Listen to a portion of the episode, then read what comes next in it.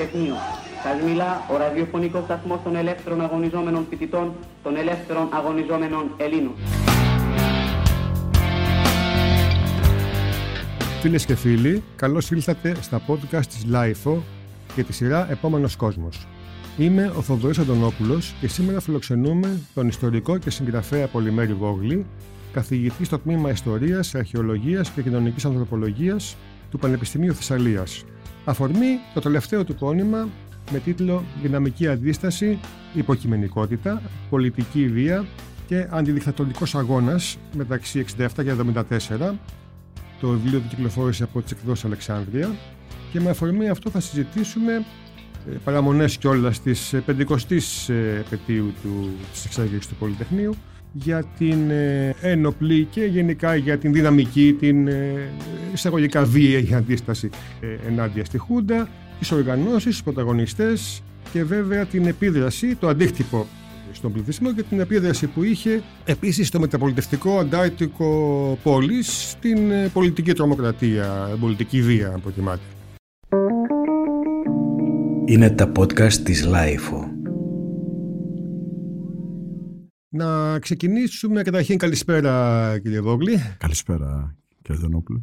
Ένα πρώτο ερώτημα που θα σας έθετα είναι πώς θα τιμήσετε φέτος, πώς σκέφτεται να τιμήσετε το Πολυτεχνείο φέτος εσείς; Θα μιλήσω, είμαι προσκεκλημένος να μιλήσω σε ένα γυμνάσιο ε, στο Βόλο Α, και άρα νομίζω ότι ο καλύτερος τρόπος για να συζητήσει κανένας για το Πολυτεχνείο ή για να τιμήσει την εξέγερση του Πολυτεχνείου είναι να μιλήσει σε πολύ νέους ανθρώπους για το τι συνέβη το 1973 και τη σημασία του για μας σήμερα. Δηλαδή να, με έναν τρόπο να ευαισθητοποιήσει τη νέα γενιά για το, για το παρελθόν και το συγκεκριμένο παρελθόν της εξέγερσης του Πολυτεχνείου. Ε, σε σχολείο, δηλαδή, μιλάμε για παιδιά τα οποία το Πολυτεχνείο για αυτά θα είναι όπως φαινόταν στη δική μας γενιά ο ναι. Β' Παγκόσμιος ή, η Χούντα έστω. Ναι, ναι. ναι. Ε, ναι. είναι παιδιά γυμνασίου. Ναι, και άρα ναι, δεν ξέρουν τίποτα για το Πολυτεχνείο πέρα από αυτά ενδεχομένως που ακούνε κάθε χρόνο τα επαιτειακά. Και άρα η πρόκληση είναι πώς κάτι το οποίο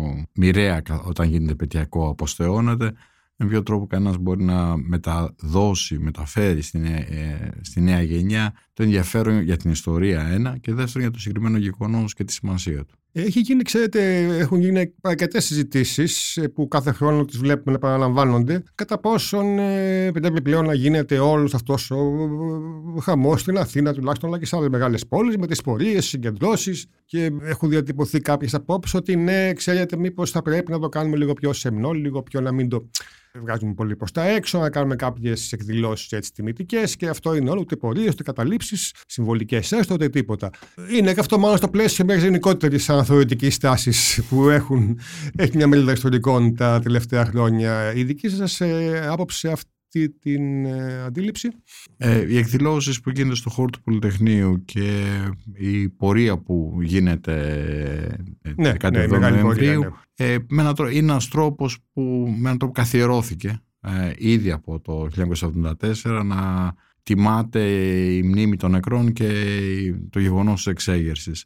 Αν οι άνθρωποι συνεχίζουν να θεωρούν ότι με αυτόν τον τρόπο πρέπει να το τιμήσουν, νομίζω ότι ε, έχουν κάθε δικαίωμα και είναι, είναι θετικό. Σημασία έχει να, κατά τη γνώμη μου, ε, πιο πολύ να συνεχίσουμε να συζητάμε και να, να καταλαβαίνουμε την εξαίρεση του Πολυτεχνείου και επίσης να, με έναν τρόπο να πάρουμε αποστάσεις από ερμηνείες οι οποίες ε, τείνουν να υποβαθμίσουν ή να αλλάξουν εντελώς την εικόνα που έχουμε για το Πολυτεχνείο. Δηλαδή, αυτά που κυκλοφορούν στο διαδίκτυο κάθε 17 Νοέμβρη, ότι δεν υπήρχαν νεκροί στο Πολυτεχνείο. Τύπου ναι, ψέματα τα οποία διαδίδονται στο διαδίκτυο και έχουν, θα λέει και μια σχετική απήχηση. Για μένα, από εκεί πέρα προέρχεται μεγαλύτερος κίνδυνος και όχι φυσικά από τις πορείες που γίνονται ε, την ε, ημέρα του Πολυτεχνείου. Ναι, μα ακόμα και ο προορισμός που είναι η Αμερικάνικη πρεσβεία για να αμφισβητηθεί ότι εντάξει πια, γιατί θέλετε και οι Αμερικάνοι τελικά δεν φταίγανε ή ότι εν πάση περιπτώσει πέρασαν πάρα πολλά χρόνια και δεν έχει νόημα. Ακούγονται και τέτοια.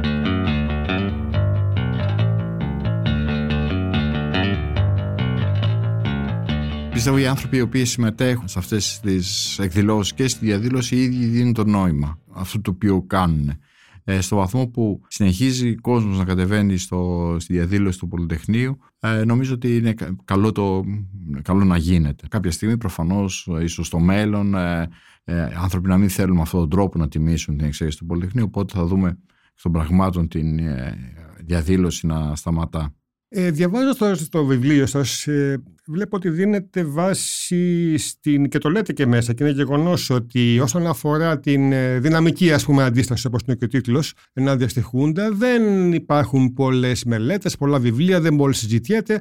Ε, ακόμα και το γεγονός των ημερών της εξέγερσης το 1973 όπου έξω το Πολυτεχνείο πέρα από αυτό που γινόταν μέσα υπήρχαν κανονικά οδομαχίες, συγκρούσεις, ε, τραυματίες, νεκροί. Ακόμα και αυτό λίγο έχει προσπαθούν με κάθε τρόπο να το δεν πολύ προβάλλεται όχι μόνο από τους ιδεολογικά αντίπαλους, ας πούμε, αλλά και από τους ίδιους τους αγωνιστές ή τους ε, φύλλα προσκύμενους σε αυτούς. Δηλαδή δεν είναι. λίγο σαν να το έχουμε αποθήσει αυτό. Πώς εξηγείται αυτή η ε, αμηχανία ή πώς να το πω, η παραμέληση; Αμηχανία θα το λέγα.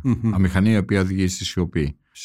η αμηχανία παίρνει μια μορφή δράσης που ήταν αρκετά διαδεδομένη στα χρόνια της δικτατορίας Μα εδώ διαβάζω 174 λέτε μέσα ε, με εκρηκτικούς μηχανισμούς ή εκρήξεις; Εκρηκτικούς μηχανισμούς και εκρήξεις, δηλαδή εκρηκτικούς μηχανισμούς οι οποίοι βρέθηκαν από τις αρχές πριν εκραγούν ή, Α, ε, ή και βόμβες. Και πάλι όμως. Ο αριθμό είναι ο, κατώ, είναι ο κατώτερος δυνατός. Το, το θυμάμαι. Αφορά την Αθήνα, ναι. μόνο την Αθήνα και σίγουρα ο πραγματικός αριθμός είναι πολύ υψηλότερος. Απλώς αυτό έδωσαν οι αρχές, η υποδιεύθυνση γενικής ασφάλειας ε, τέλος πάντων. Και άρα με αυτό, αυτό μόνο το θεωρήσουμε σαν το κατώτερο, τον ελάχιστο αριθμό. ελάχιστο αριθμό. Άρα έχουμε κάνει πολλές ενέργειες. Ε, το θέμα είναι γιατί αυτή η αρκετά διαδεδομένη στα χρόνια της δικτατορίας μορφή δράσης ε, πέρασε στη σιωπή, στην αφάνεια, στη συνέχεια. Ο λόγος σχετίζεται με τις εξελίξεις ε, στην μεταπολίτευση κατά τη γνώμη και αυτό να ε, εξηγήσω ότι από μια πλευρά η ένοπλη πολιτική βία, η δροφονική δράση της ναι. ε, οργάνωσης 17 Νοέμβρη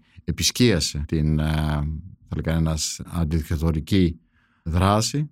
Πολλοί άνθρωποι οι οποίοι είχαν, συμμετείχαν στη δυναμική αντίσταση στα χρόνια της μεταπολίτευσης και ειδικά στη δεκαετία του 80 και του 90 στοχοποιήθηκαν από τις αρχές ότι ήταν μέλη της 17 νοεμβρη και άρα πάρα πολλοί άνθρωποι α, προτίμησαν να σιωπήσουν για αυτό το θέμα, για τη, για τη δράση τους αλλά και τα πολιτικά κόμματα, οι πολιτικές οργανώσεις επίσης δεν θεώρησαν ότι θα έπρεπε να κάνουν λόγο για αυτή τη μορφή δράσης στο βαθμό που πλέον η πολιτική βία έχει ταυτιστεί με την τρομοκρατία.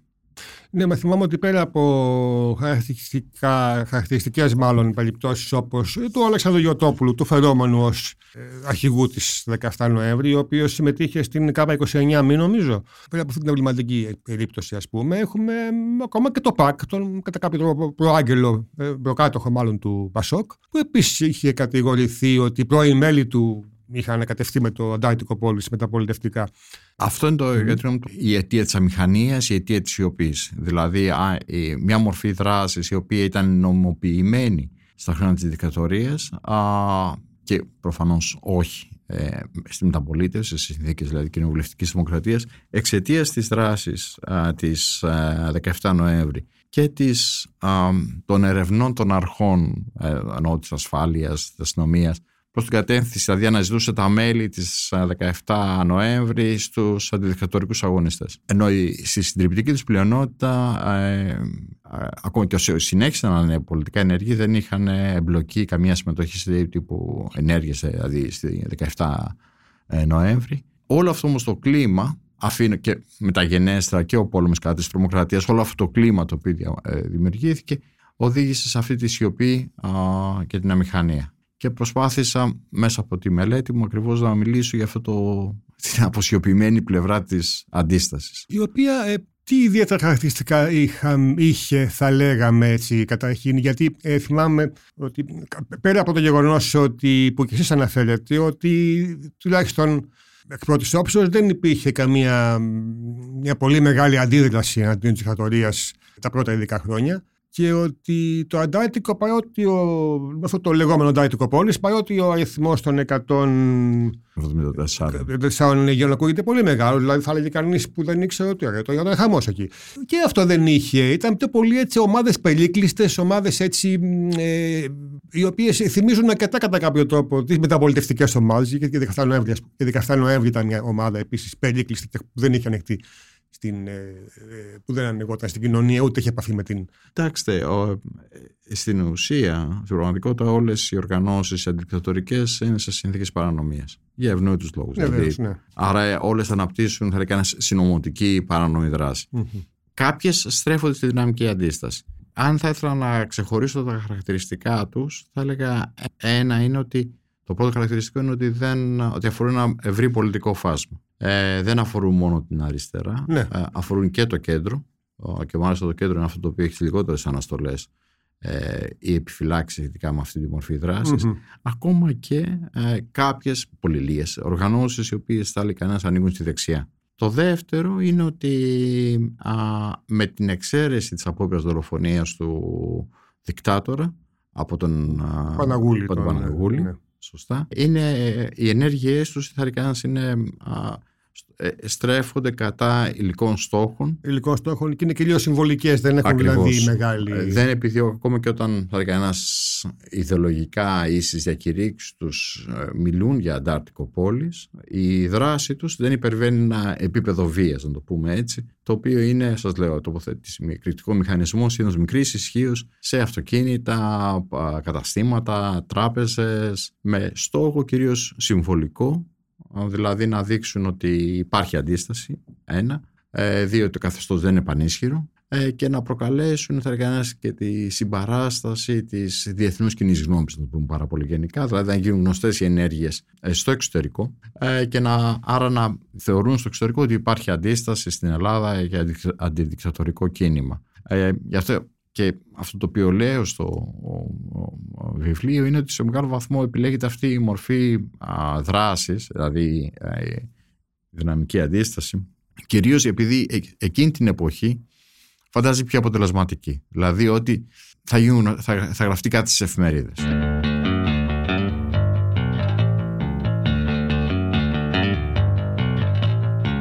Ναι, αυτό νομίζω ότι είναι μια εποχή που ανθεί το αντάρτικο πόλεων και στην Ευρώπη και στη Βόρεια Αμερική και σε άλλες περιοχές του κόσμου. Σωστά. Ε, στην Ελλάδα εμφανίζεται λίγο πιο νωρίς, δηλαδή ξεκινάμε από το 1967 αυτές οι ενέργειες. Από την άλλη όμως, και αυτό πρέπει κανένας να το υπογραμμίσει, δεν κλιμακώνονται. Δηλαδή, ενώ σε, στην ναι. Δυτική Ευρώπη και στη Βόρεια Αμερική έχουμε απαγωγές, έχουμε δολοφονίες κτλ. Στην περίπτωση της Ελλάδας, πάλι με την εξαίρεση, αναλαμβάνω τις απόπειρες δολοφονία του δικτάτορ, δεν έχουμε αυτή την κλιμάκωση. Δηλαδή δεν ε, στρέφονται σε εναντίον αστυνομικών, αστρεωτικών ε, κτλ, κτλ. Νομίζω ότι από ό,τι αν θυμάμαι καλά μέσα αναφέρεται ότι αυτό οφείλεται και στο γεγονός ότι υπήρχε το παρελθόν του εμφυλίου και ότι οι στήρε ενέργειες να αποξένωναν τους ε, αγωνιστές από την ευρύτερη ναι. κοινωνία, ας πούμε. Ε, και αν μπορούσα να προσθέσω, ε, αντιλαμβάνονται ότι ο στόχος τους, αν ο στόχος είναι έτσι όπως οι ίδιες οι οργανώσεις διακηρύττουν ότι να προκληθεί, ε, να προκαλέσουν ένα αντιδικτατορικό κίνημα, αυτό το κίνημα δεν εμφανίζεται. Και όταν εμφανίζεται το, ως κίνημα, ως αυτό που λέμε το φοιτικό κίνημα, δηλαδή το 1973 με, με κατάληψη νομικής διαδηλώσης και μετά το Πολυτεχνείο, δεν σχετίζεται με αυτές τις οργανώσεις. Δηλαδή είναι μια εξέλιξη που προκύπτει από άλλους παράγοντες και όχι από τη δυναμική αντίσταση. Αυτό από την άλλη πλευρά το οποίο κανένας πρέπει να αναφέρει δυναμική αντίσταση, είναι ότι στα πρώτα χρόνια της δικτατορίας, και αρκετά κιόλας, δηλαδή μέχρι το 1971-1972, κρατά ανοιχτό το θέμα της αντίστασης. Δηλαδή ότι κάποιοι α, δεν έχουν σκύψει το κεφάλι στη Χούντα. Κάνουν κάτι, κάνουν ό,τι μπορούν με τα μέσα που διαθέτουν για να για να αντιδράσουν στο καθεστώς. Ε, παρότι όμως δεν υπάρχει μεγάλη κλιμάκωση, όπως είπαμε, της ε, δράσης, της δυναμικής δράσης, ε, έχουμε ωστόσο από ό,τι διαβάζω θύματα, δηλαδή τουλάχιστον μια-δυο περιπτώσεις ε, ανθρώπων οι οποίοι βρέθηκαν τη λάθος στιγμή που λέμε στο λάθος σημείο, αλλά και κάποιους αστυνομικούς. Ναι, ε, η περίπτωση δηλαδή κανένας είναι διαφορετικές. Είναι τέσσερα τα θύματα. κανένα από τα θύματα δεν αποτελεί, δεν αποτελεί στο στόχο mm-hmm. ενέργειας. Η πρώτη, το πρώτο θύμα ήταν θα έκανα άτυχη. Ναι, μια άτυχη γυναίκα. Μια άτυχη γυναίκα η ναι. οποία ε, τραυματίστηκε θανάσιμα από την ε, έκρηξη του μηχανισμού. Ήταν περαστική θα λέγαμε. Οι άλλες περιπτώσεις είναι, θα λέγει κανένας, διαφορετικές. Είναι άνθρωποι οι οποίοι πάνε να αποσυναρμολογήσουν τον εκρηκτικό μηχανισμό ε, και ε, η βόμβα σκάει. Ναι, ε, ναι. Δεν είναι κατάλληλα εκπαιδευμένοι, δεν περιμένουν τον πυροτεχνουργό και άρα προφανώς είναι θύματα, χάνουν τη ζωή τους, αλλά και πάλι δεν, είναι, δεν αποτελούν στόχους επιθέσεων. Πιο εντυπωσιακή ενέργεια πέρα από την απόπειρα δολοφονίας του Παπαδόπουλου από πλευρά τοποθέτησης εκρηκτικών μηχανισμών, και θα λέγαμε ότι είναι η πιο έτσι; Η πιο εντυπωσιακή είναι αυτή η οποία δεν είχε τραγικό τέλος.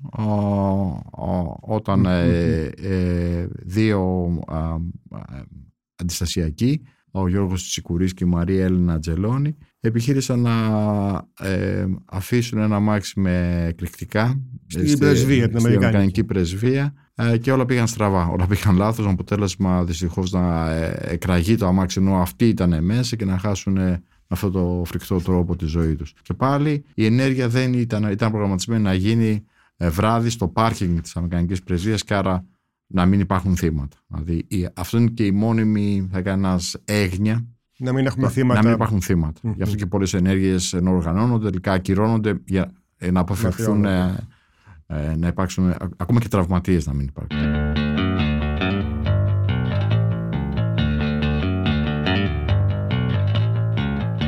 Είχε αυτό αυτές όλες οι προσπάθειες είχαν για κάποιο αντίκτυπο στην, ε, πάλι κατά της Χούντας, επηρέασαν κατά κάποιο τρόπο τις εξελίξεις ή απέξαν κάποιες παραπάνω συμπάθειες στο κοινωνικό σώμα. είναι πολύ δύσκολο κανένας να το απαντήσει mm-hmm. κανένας μονολεκτικά. Μόνο υποθέσεις κανένας μπορείς να, μπορεί να κάνει. Κάποιες περιπτώσεις, θα λέει κανένας, μετατρέπονται σε ήρωες στα χρόνια της Κούντα. Δηλαδή, ο Παναγούλης είναι το, το πρόσωπο της Ο Παναγούλη είναι, είναι, ναι και λόγω της απόπειρας δολοφονίας, αλλά και μετά για τη στάση του, το βασανιστήρια τα οποία υπέστη, την απόδραση, όλα αυτά το, το μετατρέπουν στα μάτια της ελληνικής και άλλα και της διεθνούς κοινής γνώμης στο θα έκανα σε έναν ήρωα, αν μπορούμε να το πούμε έτσι, ε, της αντίστασης. Αυτό που πετυχαίνουν ε, είναι να δείχνουν ότι υπάρχει αντίσταση στην Ελλάδα. Δηλαδή το καθεστώς δεν έχει εδραιωθεί, το καθεστώς δεν έχει τη συνένεση της ελληνικής ε, κοινής γνώμης. Και άρα με αυτόν τον τρόπο, παραλαμβάνω, να κρατάνε τη φλόγα της αντίστασης, αν μπορώ να χρησιμοποιήσω αυτή τη μεταφορά,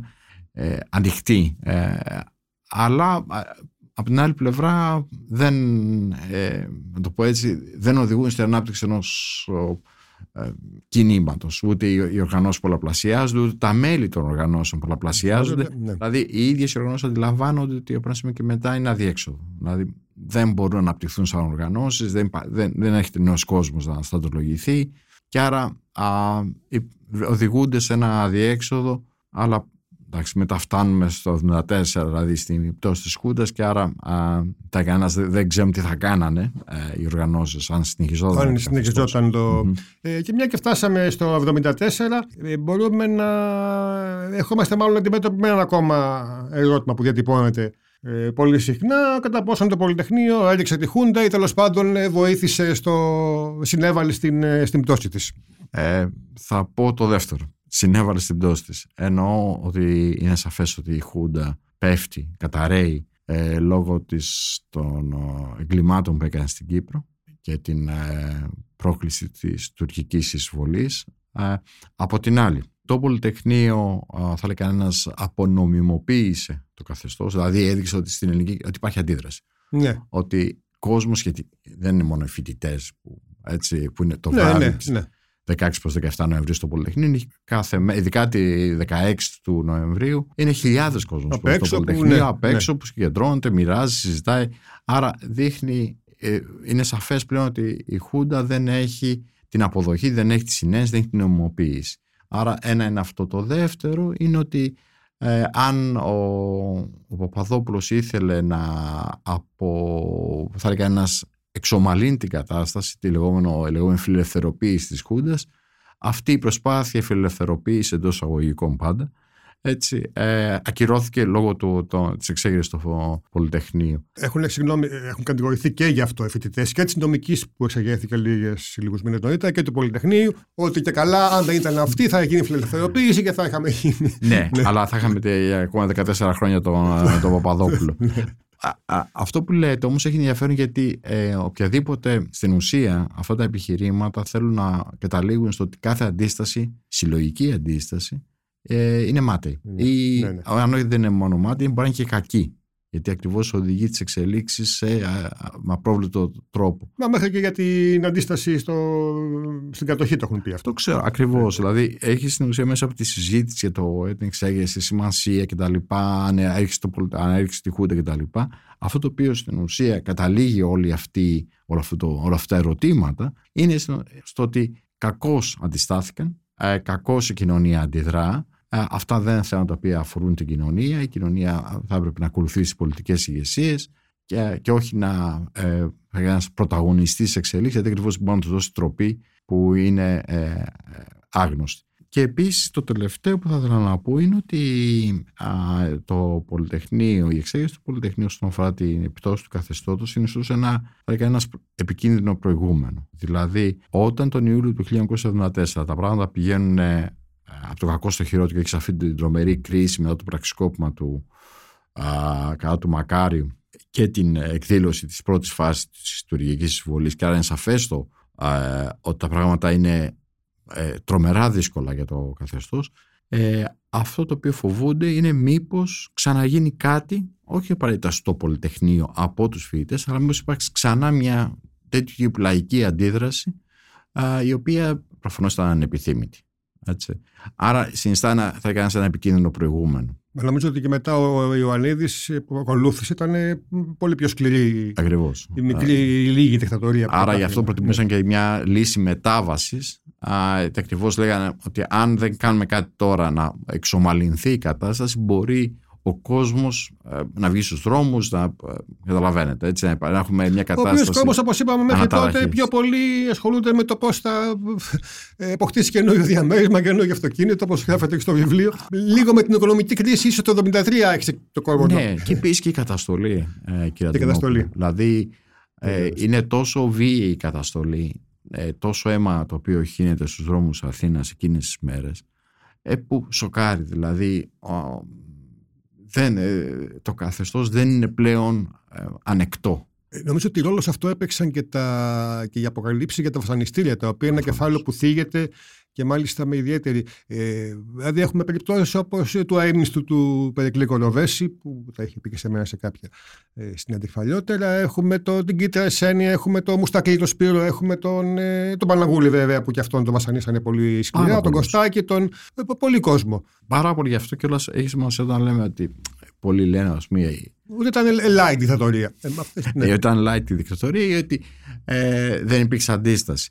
Ναι, δεν υπήρξε μαζική αντίσταση μέχρι το Πολυτεχνείο, αλλά αντίσταση υπήρχε από την αρχή.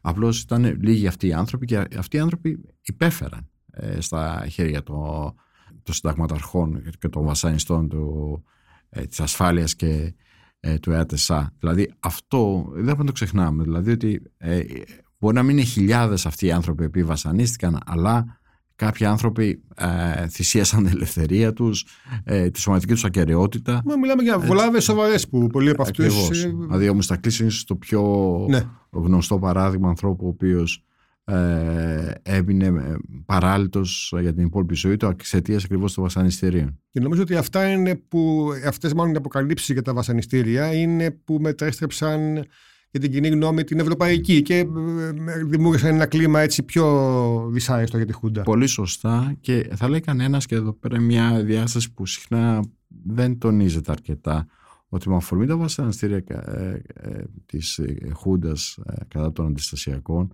άνοιξε στην δημόσια συζήτηση ευρωπαϊκά αλλά μετά και παγκόσμια το των ανθρωπίνων δικαιωμάτων.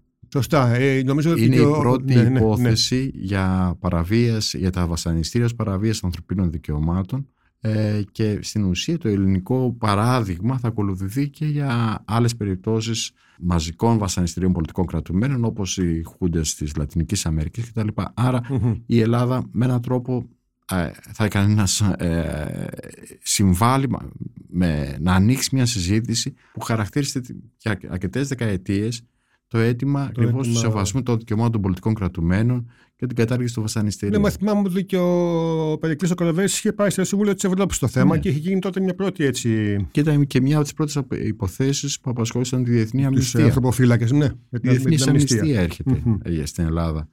Μόλις έχει συγκροτηθεί, δημιουργηθεί δηλαδή σαν οργάνωση, διεθνής οργάνωση και έρχεται στην Ελλάδα ακριβώς λόγω των βασανιστήριων.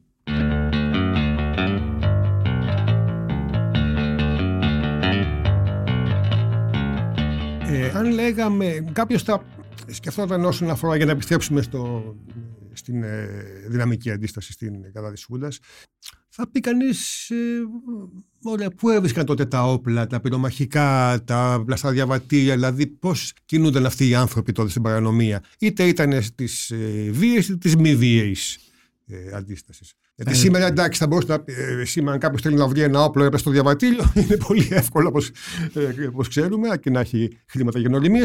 Τότε φαντάζομαι ήταν πολύ πιο δύσκολο. Ε, ήταν, ήταν πολύ πιο δύσκολο. Συνήθως ένα μέρος των υλικών, να το πούμε πολύ γενικά έτσι, ε, έφτανε από το εξωτερικό ε, με αντιστασιακούς οι οποίοι έρχονταν σαν τουρίστες στην Ελλάδα. Δεν υπήρχαν και αυτοί οι έλεγχοι που υπάρχουν σήμερα φαντάζομαι, αυτό στα σύνορα. Ναι. Αυτό ήθελα να πω. Δηλαδή, από την πλευρά υπήρχε μια μεγαλύτερη χαλαρότητα, ένας λιγότερο αυστηρός έλεγχος ε, στα, στα σύνορα. Τουλάχιστον μεταξύ των ευρωπαϊκών χωρών στην Ελλάδα γινόταν, αλλά ε, γι' αυτό και φρόντισαν πάντα να έρχονται σαν ζευγάρια, να φαίνονται δηλαδή ότι είναι, ε, ότι είναι τουρίστες και όχι ναι. κάποιος Έλληνας ο οποίος θέλει απλά να επιστρέψει στην Ελλάδα μόνος. Άρα στην ουσία μεγάλο μέρος αυτών των υλικών ε, ερχόταν στην Ελλάδα από το εξωτερικό και, ε, και αυτό έχει πάρα πολύ ενδιαφέρον ότι ακριβώς ανοίγει τη συζήτηση σχετικά με την αντίσταση στην Ελλάδα ε, και στην υπόλοιπη Ευρώπη και τη σχέση που υπάρχουν μεταξύ των οργανώσεων και των ανθρώπων στην Ελλάδα και με χώρες όπως η Δυτική Γερμανία, η Ιταλία, η Γαλλία κτλ. Και από την άλλη πλευρά ε, επίσης πάρα πολλά γινόταν αυτοσχέδια. Δηλαδή εννοώ ότι ε, η πλαστογράφηση εγγράφων κτλ. στηριζόταν στις τεχνικές γνώσεις των ανθρώπων που θα μπορούσαν να έτσι, φτιάξουν κάπως ένα ψεύτικο διαβατήριο ή μια ψεύτικη ταυτότητα ή έβρισκαν από δυναμίτη ε, υλικό για να φτιάξουν ε, κριτικούς μηχανισμούς ε, και ότι κάθε εξής. Δεν είναι απαραίτητο δηλαδή να, για όλες τις οργανώσεις να προμηθευτούν τα υλικά από το εξωτερικό. Ε, βλέπω ότι η έκδοση, είδα μάλλον ότι η έκδοση περιλαμβάνει και κάποιες προσωπικές αφηγήσεις και μαρτυρίες, τις οποίες πού τις. πείτε μας έτσι μερικά πράγματα για αυτά και πού τις συλλέξατε. Ναι, ε, το βιβλίο δεν αφορά μόνο τις οργανώσεις, mm-hmm. αφορά κυρίως τα ε, ανθρώπινες ιστορίες. Ναι, που είναι άλλο και πιο... Ε, ναι, ε, στην ουσία δηλαδή την, την αφηγής ανθρώπων οι οποίοι είχαν εμπλακεί στην δυναμική αντίσταση. Α, αυτές είναι κυρίως συνεντεύξεις, προφορικές συνεντεύξεις που έκανα ε, κατά την έρευνά μου και ε, λίγες ε, θα έκανα γραπτές μαρτυρίες. αυτό που με ενδιέφερε μέσα από τις συνεντεύξεις ε, ήταν να, να δω, θα κάνεις τη, συνολικά τη βιογραφική διαδρομή. Δηλαδή, να δω γιατί κάποιος άνθρωπος αποφασίζει να αντισταθεί ε, ή πιο συγκεκριμένα αποφασίζει να αντισταθεί με αυτόν τον τρόπο. Ε, και άρα ε, να δω ε, την δυναμική αντίσταση ε, όχι απλώς σαν ένα επεισόδιο αλλά σαν ένα κομμάτι μιας, μιας ζωής. Και γι' αυτό το βιβλίο ξεκινάει με τις, θα αφετηρίες αυτών των ανθρώπων, το οικογενειακό υπόβαθρο και τις εμπειρίες που έχουν από τα παιδικά τους χρόνια α, ως μαθητες και αρχικά λίγοι ως φοιτητές, έτσι γύρω στα μέσα της δεκαετίας του 1960 και άρα να δούμε με ποιο τρόπο οι προηγούμενες εμπειρίες που έχουν επηρεάζουν τον τρόπο με τον οποίο δρούν ε, στη συνέχεια. Για να το κάνω αυτό πιο συγκεκριμένο, αυτό το οποίο ε, υποστηρίζω είναι ότι ε, για πολλούς από αυτούς τους νέους που στη συνέχεια θα συμμετάσχουν στη δυναμική αντίσταση το πρώτο μισό της δεκαετίας του 1960 είναι μια διαδικασία απελευθέρωσης. Δηλαδή η ελληνική κοινωνία σιγά σιγά φαίνεται να καταλείπει τον ένα κομμάτι τουλάχιστον, το συντηρητισμό των προηγούμενων, των πρώτων μετεμφυλιακών Υπάρχει η άνοδος του βιωτικού επίπεδου, τουλάχιστον στη, στην πρωτεύουσα ή στις μεγάλες πόλεις. Ναι, συμπίπτει αυτή την περίοδο που. Ακριβώς. Ναι. Και άρα ε, αυτό, οι, οι νέοι άνθρωποι βιώνουν μια απελευθερωτική διαδικασία να, να ζήσουν τη ζωή τους με ένα διαφορετικό τρόπο από ό,τι οι γονείς τους ναι. ή από ό,τι ήθελε το καθεστώς κανένας ή η ελληνοχριστιανική ιδεολογία μέχρι εκείνη την εποχή. Και το, το πραξικόπημα έρχεται ακριβώς σαν μια ακύρωση αυτής της διαδικασίας απελευθέρωσής τους πάρα πολύ το άνθρωποι το βιώνουν προσωπικά. Δηλαδή ότι το πραξικόπημα δεν είναι απλώς ένα ιστορικό γεγονός το οποίο έγινε στην Αθήνα από, την, από μια δράκα επίορκων αξιωματικών, αλλά κάτι που αλλάζει την ίδια τους τη ζωή. Ότι δηλαδή οι προσδοκίες που είχαν ίδια από τη ζωή τους Πώς θα ήθελαν, πώς φαντάζονταν τον εαυτό τους ότι θα μεγάλωνε, θα σπούδαζε, ναι, οι σχέσεις που θα μαύρο. είχε κτλ. Ε, αυτό πέφτει μαύρο. Δηλαδή ακυρώνεται από μία δράκα αξιωματικών οι οποίοι αποφασίζουν ότι αρκετά με την ελευθερία, αρκετά με, την, ε, ε, θα με τη δημοκρατία, με τα δικαιώματα. Τώρα, έτσι, όλα αυτά στο γύψο, πρέπει να, η, να, η ελληνική κοινωνία να είναι μια πειθαρχημένη κοινωνία. Είναι μια χαρακτηριστική τέτοια περίπτωση και αυτή χάθηκε πρόσφατα η Κατερίνα Ιατροπούλου, η οποία ε, θυμάμαι ότι είχαμε ζητήσει παλιότερα αυτό που και αυτή στα 20, σε μια ηλικία τέτοια 19-20 χρονών ε, σηκώθηκε, έφυγε έξω, άλλαξε η ζωή της. Δική της να δεν κάνουν κάτι άλλο. Ή, δηλαδή, σε πολύ κόσμο συνέβη αυτό. Και μάλιστα έχετε στο βιβλίο και περιπτώσεις ανθρώπων που, οι οποίοι φύγαν με βάικες, όπως οι πρόσφυγες σήμερα, ε, από, για την Ιταλία, ούτε καν για κάπου πιο κοντά, ας πούμε. Ναι, ναι. δηλαδή, ναι ε, πάρα πολύ ακριβώς επειδή κινδυνεύουν να συλληφθούν το καθεστώς. Δηλαδή αυτή η περίπτωση που αναφέρεται είναι συγκεκριμένα δύο μελών ε, ε των ε, ε, ΔΕΑ Δημοκρατικών Επιτροπών Αντιστάσεως που είχε παρεμπιπτόντως και αυτή δυναμική δράση ε, και οι οποίοι φοβούνται ότι θα συλληφθούν και παίρνουν ένα τεράστιο ρίσκο να πάνε με ένα κα, καϊκάκι από την Ελλάδα να ταξιδέψουν μέχρι την Ιταλία. Ναι, και το, και το κατάφεραν από την Ελλάδα. Ναι. Ένα ερώτημα, ξέρετε, που επίσης που συχνά επανέρχεται είναι κατά πόσο σε συνθήκες τέτοιες νομιμοποιείται η πολιτική ιδέα, ας το πούμε έτσι. Έχουμε το κλασικό, το ρητό, ε, όταν, ο διαλο, όταν ο λαός αντιμετωπίσει την τυραννία του, ο ΕΑΜ διαλέγει για τις αλυσίδες ή τα όπλα. Το ερώτημα, ένα θεώρημα που σχετικά πρόσφατα ότι η πολιτική ιδέα είναι πάντοτε φασιστική, που επίσης λέγεται ας πούμε, άσχετα δηλαδή τι στόχους έχει και πώς προέρχεται.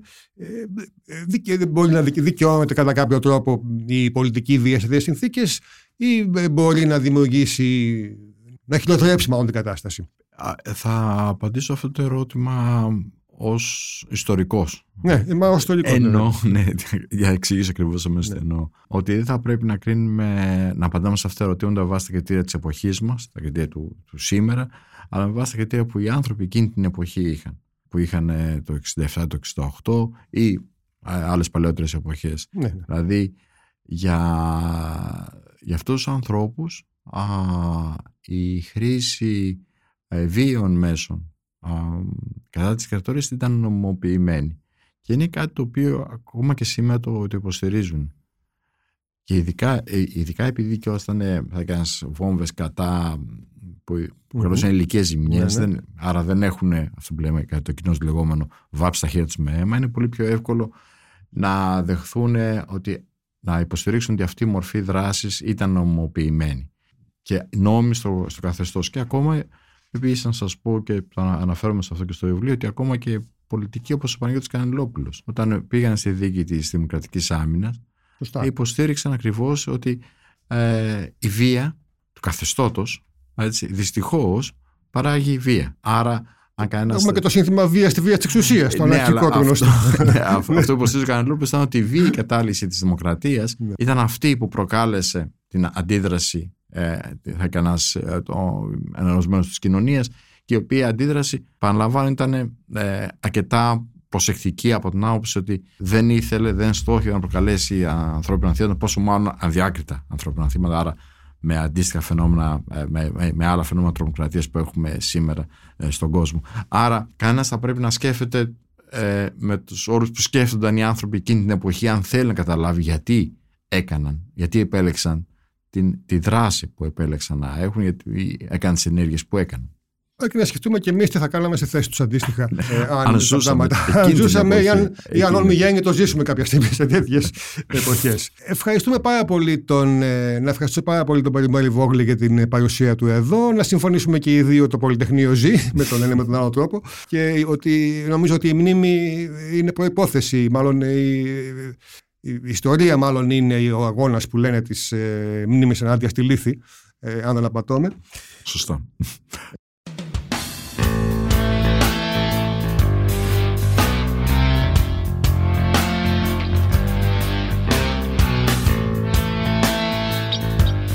Ήμασταν ο Θοδωρής Αντωνόπουλος και ο Πολυμέρης Βόγλης σε ένα ακόμα επεισόδιο της σειράς «Επόμενος κόσμος» της LIFO. Τα podcast της LIFO ανανεώνονται καθημερινά και τα ακούτε μέσα από το LIFO.gr ή τις εφαρμογές της Apple, του Spotify ή της Google. Κάντε subscribe πατώντας πάνω στα αντίστοιχα εικονίδια για να μην χάνετε κανένα επεισόδιο. Ηχοληψία, επεξεργασία και επιμέλεια, φέδωνας χτενάς και μερόπικοκίνη. Ήταν μια παραγωγή της LIFO. Είναι τα podcast της LIFO.